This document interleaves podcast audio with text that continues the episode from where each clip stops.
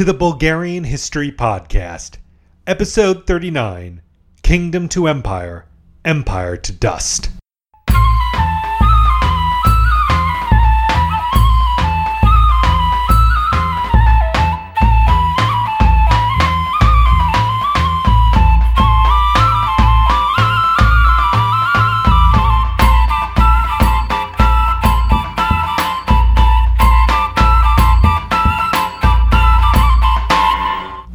First, as always, I'd like to thank our new Patreon supporters. Ketan Nago, a very old friend of mine, great guy. Uh, another supporter who wishes to remain anonymous, big thanks to them. Kate Proikova and Edward Jackman. Thanks to them, we've now reached our last milestone goal on Patreon. So, I'm now officially beginning to sort of look around for people to help build a Bulgarian language version of the podcast, in addition to also help out, uh, you know, paid help to help really improve the website. So I'm kind of trying to throw myself into all that now. And now that may not be a big deal to most of you who probably don't speak Bulgarian, but it's really exciting for me because it will allow me to promote this content to more of a Bulgarian audience, and in particular, Bulgarian schools. And that can let me give kind of thousands of kids a really different perspective on Bulgarian history. Because I hear from a lot of Bulgarians who learn history in school that eh, these podcasts really give them a much more kind of uh, detailed and rich uh, view of their own history, and they tend to really appreciate it. So, thank you so much for supporting us, and uh, this is gonna, you know, your support's really gonna help this uh, podcast get out to a lot more people. So, thanks so much. All right. Last time we left off with the ascension of Ivan Asen II to the throne, and what could be called sort of a popular uprising that overthrew Boril in 1218. The population of Turnovo opened the city to him and threw out Boril, who was blinded, thrown into a dungeon to face an unknown fate. Without his allies in Hungary and the Latin Empire, Boril really just didn't stand a chance against Ivan Asen. To quote myself the last time, essentially what happened is, quote, the king of Hungary is on crusade, the Latin Empire is headless, and a fiery 20 year old has just taken the throne of the Second Bulgarian Empire. End quote. So, yeah, I thought that little bit from the last episode pretty well summed up what is the situation right now. So, that leaves us to the question we left off with last time. What happens now? What kind of ruler will Ivan Asen II be? Because you'll remember we talked before with uh, with Boril, you know, he was a really good example of just how important who the ruler was really became to how things went. Well, the first major event in Ivan Asen's reign was the return of King Andrew II of Hungary from the Fifth Crusade. Now, things had gone pretty smoothly with the Fifth Crusade successfully getting to the Holy Land on Venetian ships and being united under Andrew's command. They won a serious victory in the River Jordan, but Andrew got sick and decided to return home a year into the crusade. Once he left, the, a German force arrived, and the crusade kind of allied with the Seljuk Turks and tried to have them attack Syria while the Crusaders attacked Egypt. But they couldn't take the first port city they laid siege to, and disease slowly began to take its toll. They did eventually take this port about a year on, but it took a while. And at that point, the crusade really stalled, and this allowed the Syrians to defeat the Seljuk Turks. And, well, that's not the end of the crusade, but we'll kind of leave it at that. So you know, Andrew, under him, it was going pretty well. He got sick, went home. Things didn't go great after that. But now back to the Balkans. So Andrew has a few stops on his way back to Hungary as he's taking a land route. Now, this eventually brings him to Bulgaria. He has to pass through. And in Bulgaria, he's detained until he promises to allow the marriage of his daughter Maria to Ivan Asen II. Now, a quick note Ivan Asen II already had two children and a wife, well, with a woman named Anna. Historians argue whether or not she was his wife or maybe just a concubine, but apparently his relationship with her was kind of designed to bring support from the Rus uh, while he was taking his throne. So you remember he was exiled to the land of the Rus while yeah, while Boril was running things, and so he kind of needed their support if he was going to come back. So this maybe wife, maybe concubine, she's out of the picture he and this is really ridiculous. He you know, literally abducts the man he wants to be his father-in-law, which is we can all agree super weird. But you know, it's the Middle Ages. People did lots of weird things. So in any case, Ivan Ivanasen is now on the throne. He's ready to ditch this former wife, concubine, or something for a more advantageous marriage to a Hungarian princess. So, there, the old relationship ends, and Andrew agrees to let his daughter marry Ivan Asen, and the two are married three years later in 1221. Now, lucky for Ivan Asen, he also managed to get those disputed territories along the Danube included in her dowry. So, the marriage not only brought a nice alliance with the Hungarians, it gets Bulgaria back some land that it used to have, and without a fight. But Ivan Asen's focus on building a quick set of alliances to replace those Boril had kind of used before his demise didn't end there because very quickly at this time he also set up a marriage between his, his daughter and the brother of the ruler of Epirus. Remember the despotate of Epirus. You can check the maps from uh, last time, the episode last time, to see where that is. So Ivan Asen, he's getting to the throne and he's quickly trying to set up a bunch of kind of whirlwind marriage alliances. He's shoring up his position. But this uh, marriage between his daughter and the brother of uh, the ruler of Epirus is an interesting move because, as you'll recall, Epirus had recently absorbed the former lands of, of Strez after his demise. Demise, rather. So that meant Epirus was at this point in control of extensive lands in Macedonia, lands with which Bulgaria no doubt would have liked to control, as those were once core Bulgarian territories, including places like Ohrid. But it seems clear that at this point, Ivan Asen couldn't be too picky when it came to gathering allies. He was fresh on the throne, and he was attempting to kind of bring Bulgaria back from that relative weakness of the reign of Boril. So I guess he decides he needs to be friends with Epirus to make that happen. So, in quick succession, two states, two states which would have seemed apt candidates for being the enemies of Ivan Asen II became his allies. So Taking advantage of peace with Bulgaria, Epirus then continued to expand during this period. It gradually conquered all of Thessaly except for Thessalonica itself. That city being so recently at the heart of a very strong kingdom ruled by Boniface. Remember, Boniface was the guy who might have been the Latin emperor, but ended up not being, and instead founded a sort of Latin allied state in Thessalonica. So, the kingdom of Thessalonica very recently was doing pretty well. Boniface was a strong leader, but this kind of sort of alliance between Bulgaria and Epirus allows Epirus to really throw all of its might at the kingdom of Thessalonica and gradually take all of its territory except for its capital. Now, there was hope that the Latin Empire might come to the aid of its ally before Epirus could completely destroy it. But unfortunately for Epirus, the Latins were busy fighting the Nicaeans in Asia Minor. See, when the leader of Nicaea died, you can again look back on the map from last time to see where Nicaea was, but you know, right on the uh, Asian side of Istanbul. So when the leader of Nicaea died, his son-in-law rose up to take the throne.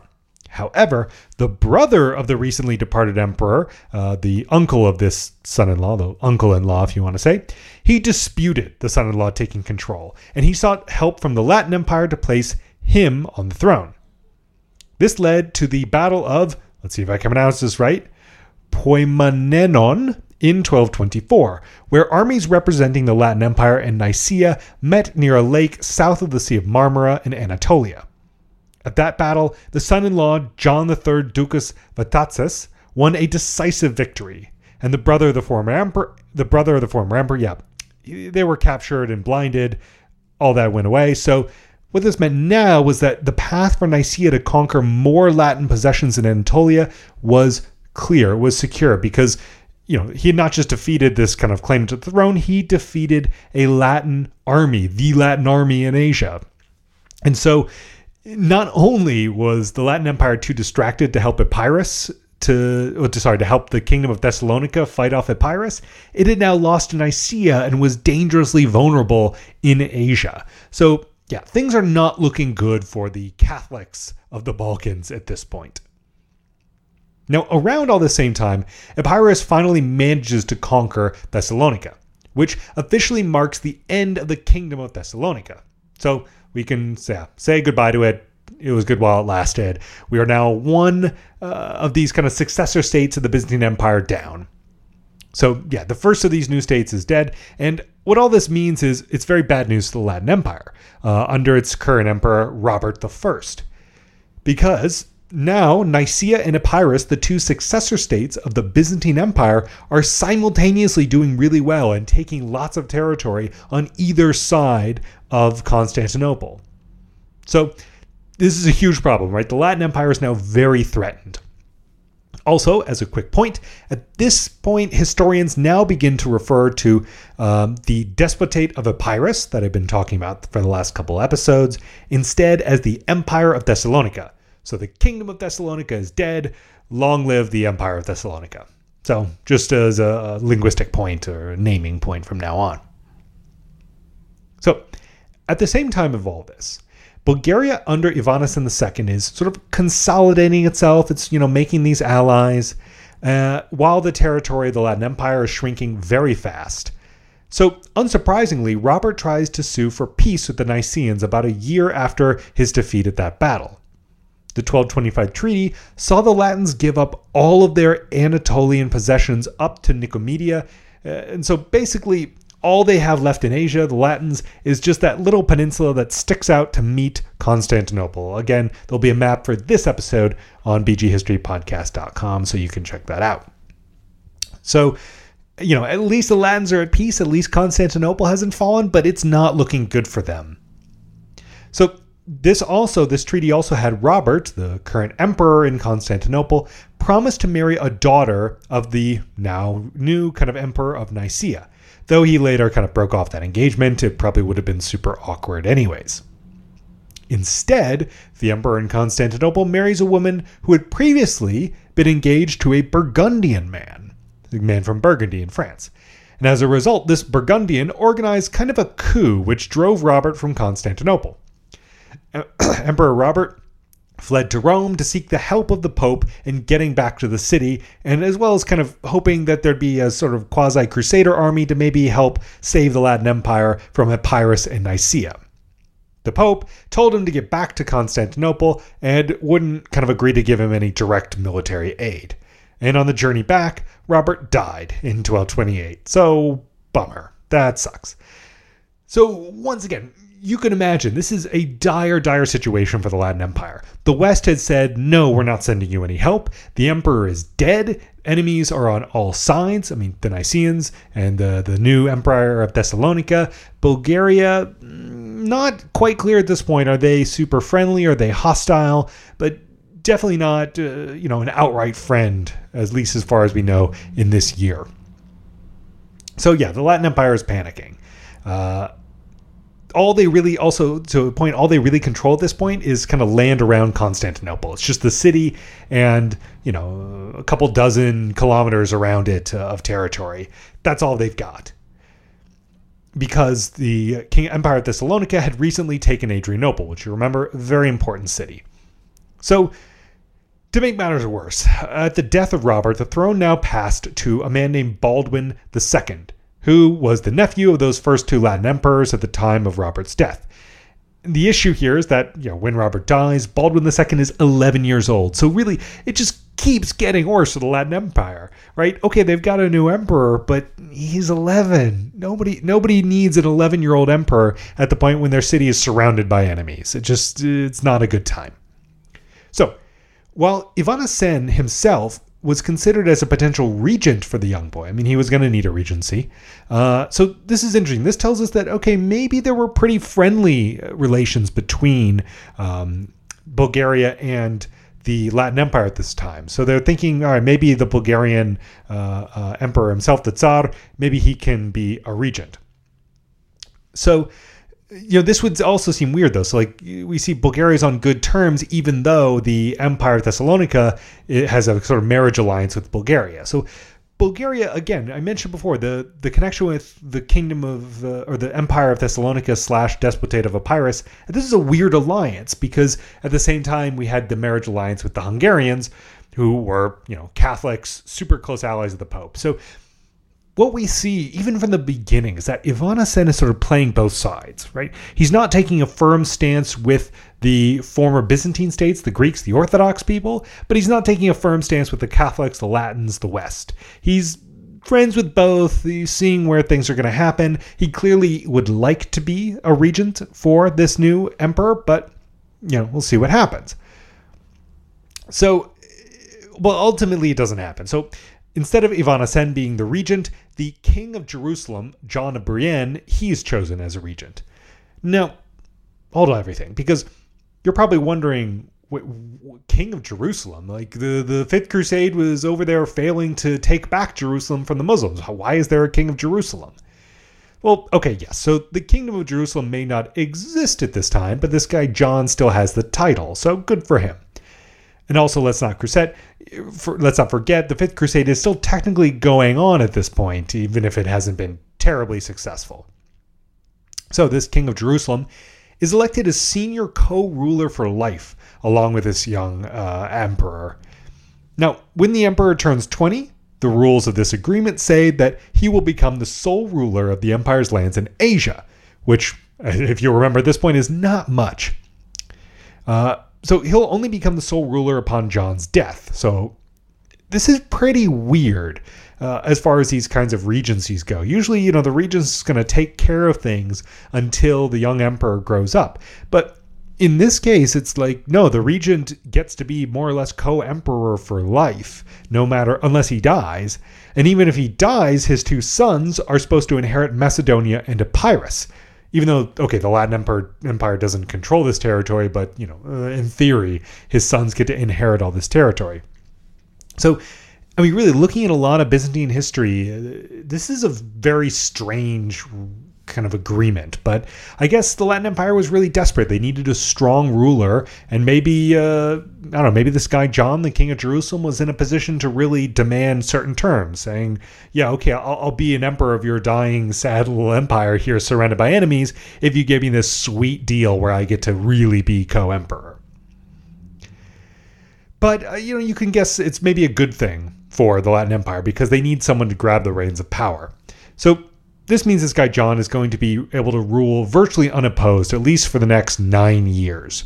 Uh, it was almost like a willing coup of the dynasty. Dynasty, but yeah. So getting back to to everything at this point, John probably could have thrown himself into. Sh- you would expect John to throw himself into shoring up the defenses of the Latin Empire, preparing for preparing it to kind of be ready for any kinds of uh, sieges, onslaughts to protect Constantinople you know, you'd think that's what John would do upon becoming co emperor. But, well, that's not what happened. See, okay, in order to understand what's happening here with the King of Jerusalem, we need to go back in a way and get back to the Fifth Crusade that I set, uh, set aside a little while back. So let's you know, catch up on that. So, in short, the Fifth Crusade was at this point, as one historic, historian put it, a colossal and irredeemable failure. End quote. Following this complete failure, all the way back in 1222, John had been working with the Pope uh, with a plan for a new crusade, a sixth crusade. So this is John, the King of Jerusalem. So this time, John, you know, he would remain king of king of, of Jerusalem, but whatever was conquered in the campaign uh, would go to the kingdom. But the attack itself was going to be led by the Holy Roman Emperor Frederick II. John was not going to lead the attack for some reason. So they gather these forces, and the Crusaders run off to the Holy Land while King John goes off to Spain to do some pilgrimaging and marry the daughter of one of the rulers of Leon, Leon, uh, this kingdom in Spain. So really weird, right? Crusaders go off to reconquer his kingdom, and he goes in the opposite direction to go chill in Spain and, uh, yeah, go visit Santiago de Compostela and get married. Now, this is a problem for many people for political reasons, much too complicated to get into, but this marriage, people are not happy with it. Uh, essentially, Frederick II succeeds in retaking Jerusalem, but he claims himself as the king of Jerusalem. Uh, because, you know, what the heck is John doing? He's not even here. This leads to uh, the Holy Roman Emperor Frederick II getting excommunicated, and it starts a war in Italy between the Papal States and the Holy Roman Empire. So, yeah, everything's a mess. Crusades lead to complete messes and disasters every time. We've certainly learned that that is the case. So, John then leaves. Uh, so, yeah, getting back to John becomes emperor. He leaves Constantinople around this time.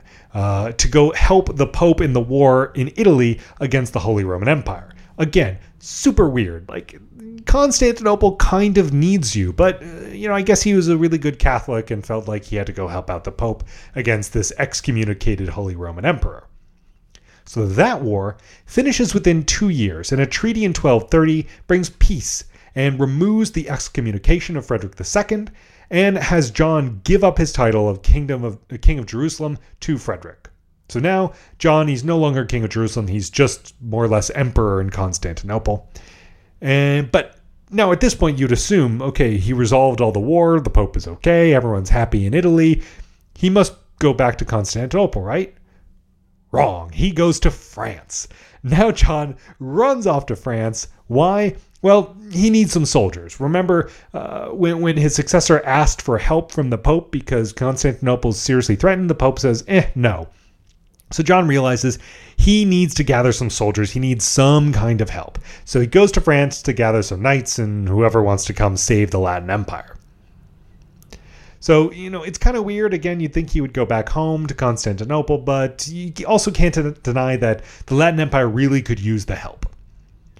So, in the meantime, while John is gathering soldiers in France, the Empire of Thessalonica is preparing to make an all out assault on Constantinople. However, there's one thing that lays in the way, and that's Ivan Asen and the Second Bulgarian Empire, because the Bulgarians, although they are allies of the Empire of Thessalonica, are also on friendly terms with the Latins. Remember, I said Ivan Asen II, and his alliances are just all over the place?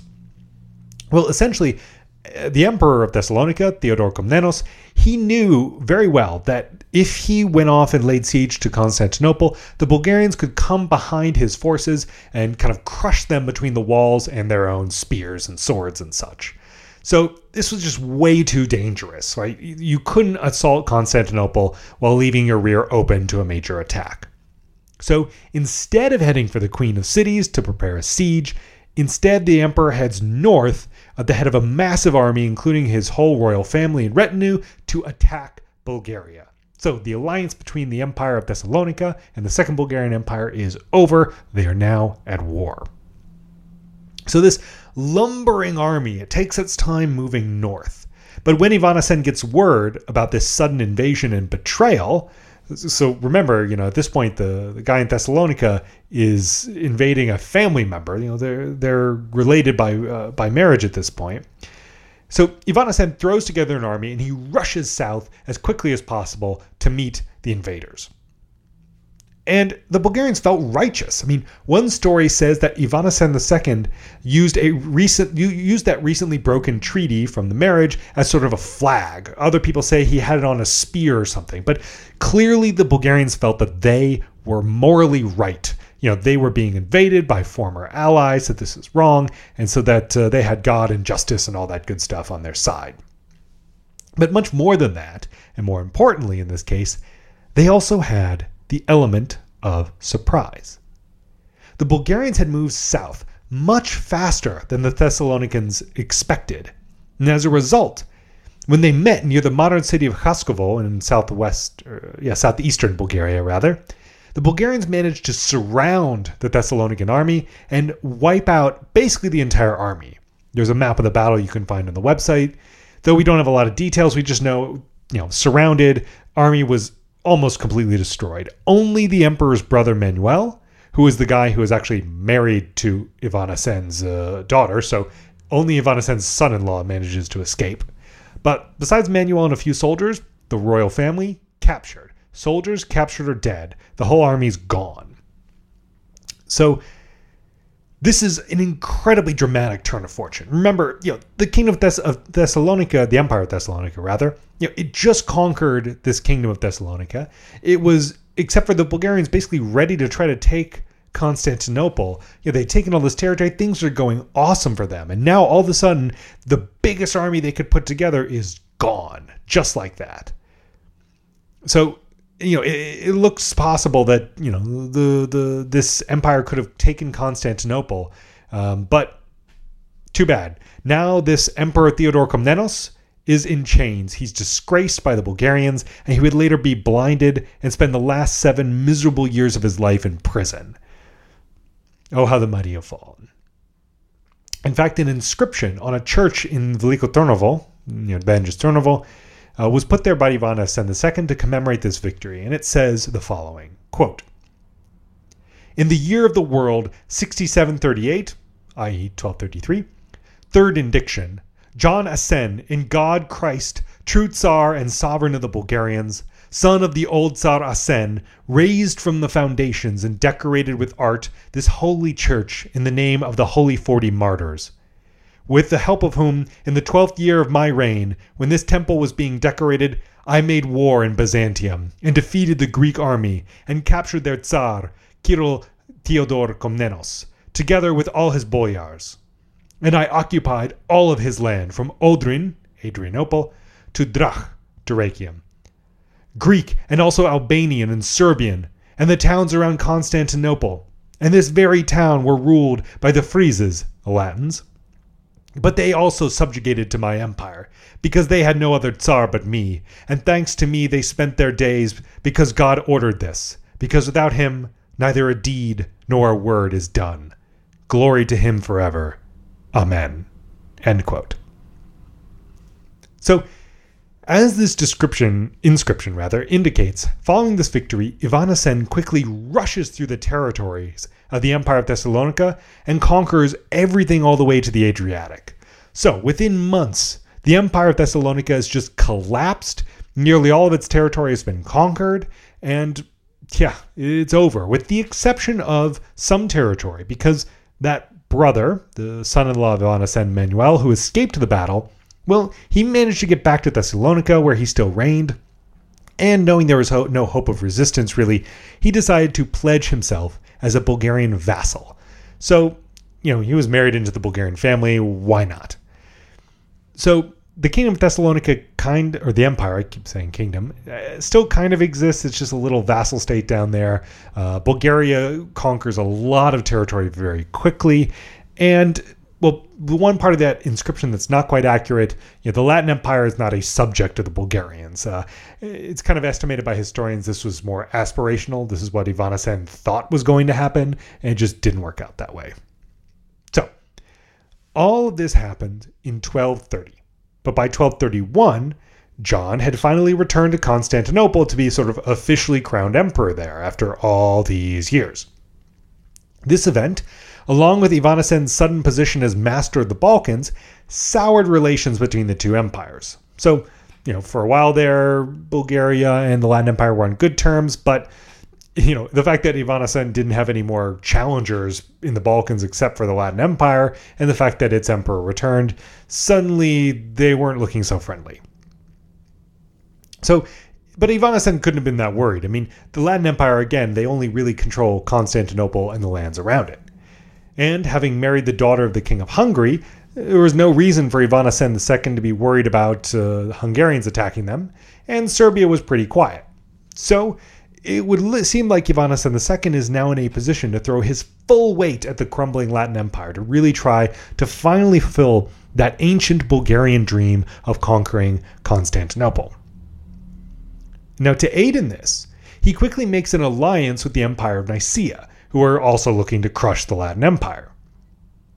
But John was indecisive in Constantinople. Now, the new emperor, essentially, the Venetians really wanted him to attack the Empire of Nicaea, in part because um, the, the Empire of Nicaea was sort of attacking the Venetians in Crete, and they wanted the Latin Empire to sort of back them up. But John declined. He decided not to attack Nicaea. And as a result, many of those French knights that he had spent all that time recruiting decided to go home because they had come for a war and not to sit in Constantinople and twiddle their thumbs. Luckily for him, luckily for the emperor though, Ivan Asen was quickly distracted by a surprise invasion by Hungary in 1232.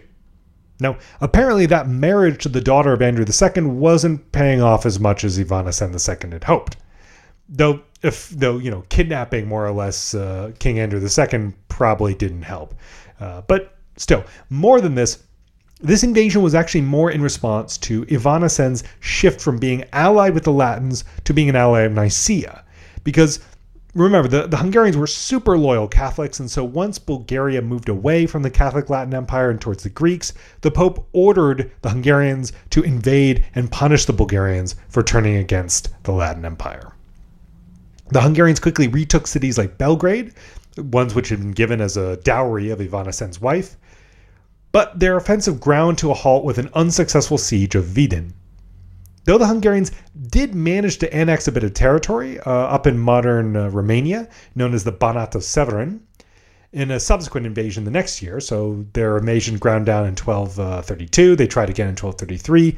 And then they, yeah, they took some territory, but you know, it wasn't a stellar success. Uh, they they did all right, but you know, it, it was more of a slap on the wrist for Bulgaria. The next year, 1234, saw Ivan Asen solidify his position by supporting a coup in Serbia, which saw his son-in-law take the throne there, replacing his, that man's brother. Now, who was this? Yeah, the man's brother who was overthrown was the son-in-law of the former emperor of Thessalonica, who was in Ivan Asen's dungeon. So, yeah, all you need to know here is now Serbia is an ally of Bulgaria uh, in the family and everything. Now that the situation in Hungary has been resolved, Serbia has gone from being like neutral to maybe a little hostile to being an ally. Again, it looks like Ivan Asen II is free to look west, to take Constantinople, to, to mount a full assault. It's now 1235. And to further solidify the alliance between the empires of Bulgaria and Nicaea, Ivan Asen's daughter and the son of Emperor John III, Ducas Vatatzes, in Nicaea are married. So that same year, the two empires campaigned together against the Latins. So it's all coming together, right? Ivan Asen has resolved things to the Hungarians. He's gotten the Serbs to be his allies. He's made the Nicaeans even better allies with the with the marriage, a very close marriage. And now they're attacking the Latin Empire. And those empires' remaining lands are more or less all conquered, and the two allies together lay siege to Constantinople. However, a navy friendly to the Latin Empire breaks their blockade and relieves the city, and as a result, eventually they have to give up on the siege. So when winter approaches, they call off the siege, but they plan to resume it later in the year because, I mean, why not? The, the city seems ready to fall. But when that time comes, Ivan II changed his mind. See, Emperor John of Brienne died in Constantinople, and suddenly, Ivan Asen saw another opportunity to maybe become regent and effectively conquer the Latin Empire without bloodshed. Because remember, you know, when John of Brienne became uh, the the emperor in Constantinople, you know, there was already the young emperor, but uh, they gave him a regency that basically made him emperor. And so Ivan Asen could dream of the same thing for himself. Why not? And so, as a result of this opportunity, he quickly switched his allegiance to the Latins and helped them lay siege against the Nice- a Nicaean controlled city in Thrace. So, like, he had just kind of solidified his uh, alliance with the Nicaeans and campaigned with them. But suddenly he has an opportunity, not even like a deal, but just, uh, you know, it seems like it could happen, and he switches sides. And while all this is going on, terrible news comes from Turnovo. Plague ravages the city and takes the life of Ivan II's Hungarian wife and his son Peter, as well as the patriarch of the church. Ivan Asen decides that this is a sign from God, indicating displeasure with his actions, and so he quickly returns to Turnovo. And around this time, a two year truce is signed between the Nicaeans and the Latin Empire. So, you know, every, everything seemed like it was just so close. Like they were going to take Constantinople. It was all going to happen. And then just like that, it all completely falls apart. A peace treaty is signed. And the Latin Empire is saved. But what does Ivan Asen do back in Turnovo? Well, he grieves his wife and son, but he also falls in love with a woman named Irene. Now, she was actually the daughter of the Emperor of Thessalonica, who Ivan Asen had imprisoned and blinded. You see, Irene had been captured at that same battle where her father was captured, and she grew up in the palace in Turnovo. There, she was renowned for her beauty, and it seems like Ivan Asen II fell very passionately in love with her following the death of his maybe second wife. Now, this marriage presented a problem Not because Irene was marrying the man who had destroyed her father's empire and imprisoned her father and blinded her father. That didn't seem to be a big deal, or maybe it was, and you know, she just went along to get along. But the problem with this marriage was the fact that Ivan Asen's daughter had been married to Irene's uncle, Manuel. Therefore, the marriage would make Manuel both his own great uncle in law. Oh, sorry, not Manuel, but um, no. So it make Ivan Asen II, Asen II's own great uncle in law. So awkward family drama. Now, this was technically against the teachings of the Bulgarian church, but eh, nobody seemed to bat an eye, and they got married anyways that same year in 1237. So, yeah, more weirdness with Ivan Asen's family and marriages and dynasty. It's, it's all over the place. Now, at this point, Ivan Asen decides to stay out of the ongoing wars between Latin and Nicene empires. Um, you know, they signed a peace treaty, but things are still not great with them. He could easily join in, but he says, eh, it's okay. I'll, I'll stay on the sidelines. And to be frank, I find this incredibly confusing. Now, you've heard me say it again and again, but conquering Constantinople has been the greatest conceivable thing a Bulgarian Tsar could do for centuries. And in this moment, Ivan Asen II seems to have that goal very much within his power. And yet, he seems not just like he doesn't want to try it, but just sort of indifferent to the whole thing. You know, he can't even decide whether he wants to be a firm ally of the Latins or the Nicaeans. Does he want to save Constantinople or does he want to conquer it? He seems to want to do neither which is really weird in Bulgarian history. And so, as a result of this, over the next few years, we don't really have any much details about what Ivan Asen's doing. Now, he seems to reconquer that territory Hungary had conquered a few years before, but still, he largely stays out of events around Constantinople. He hangs out at home. Now, true, he does eventually resume his alliance with Nicaea. God knows why they allow this, but sure, why not? But then he switches sides again in 1240 and allows some Cumans and around 60,000 Western soldiers to cross his lands in order to reinforce the Latin Empire and save it from destruction at the hands of the Nicaeans. So this means in around a decade, Ivan Asen II switches sides between the sort of Greek and Latin forces five times. Five times in a decade. That is really impressive, even by, you know, crazy medieval politics standards. Now, historians have debated the reasons for Ivan Asen II's indecisiveness, but eh, no one can seem to really come up with a great reason. Um, you know, but ultimately, whatever his reasons were, at this point, there are more dangerous forces in the area. More dangerous than the Latins or the Greeks, because out of that distant steppe which seems to go on forever, that steppe that you'll remember has been quiet for a very long time in Bulgarian history, comes something very, dangerous. Because all the way back in 1227, years before this, thousands of kilometers away, a man died. A man named Genghis Khan, leaving his sons the largest land empire the world has ever seen. Ultimately, the western Mongol territories end up in the hands of Batu, a grandson of the great Khan. Now, Batu conquers Volga, Bulgaria in 1236, Again, at some point when I've got some time, I'm going to make a whole history series about them. And before progressing into the lands that are now Ukraine and pressing the Cumans who lived in that territory farther west. So this is a repeat of remember we've seen this many times in Bulgarian history, right?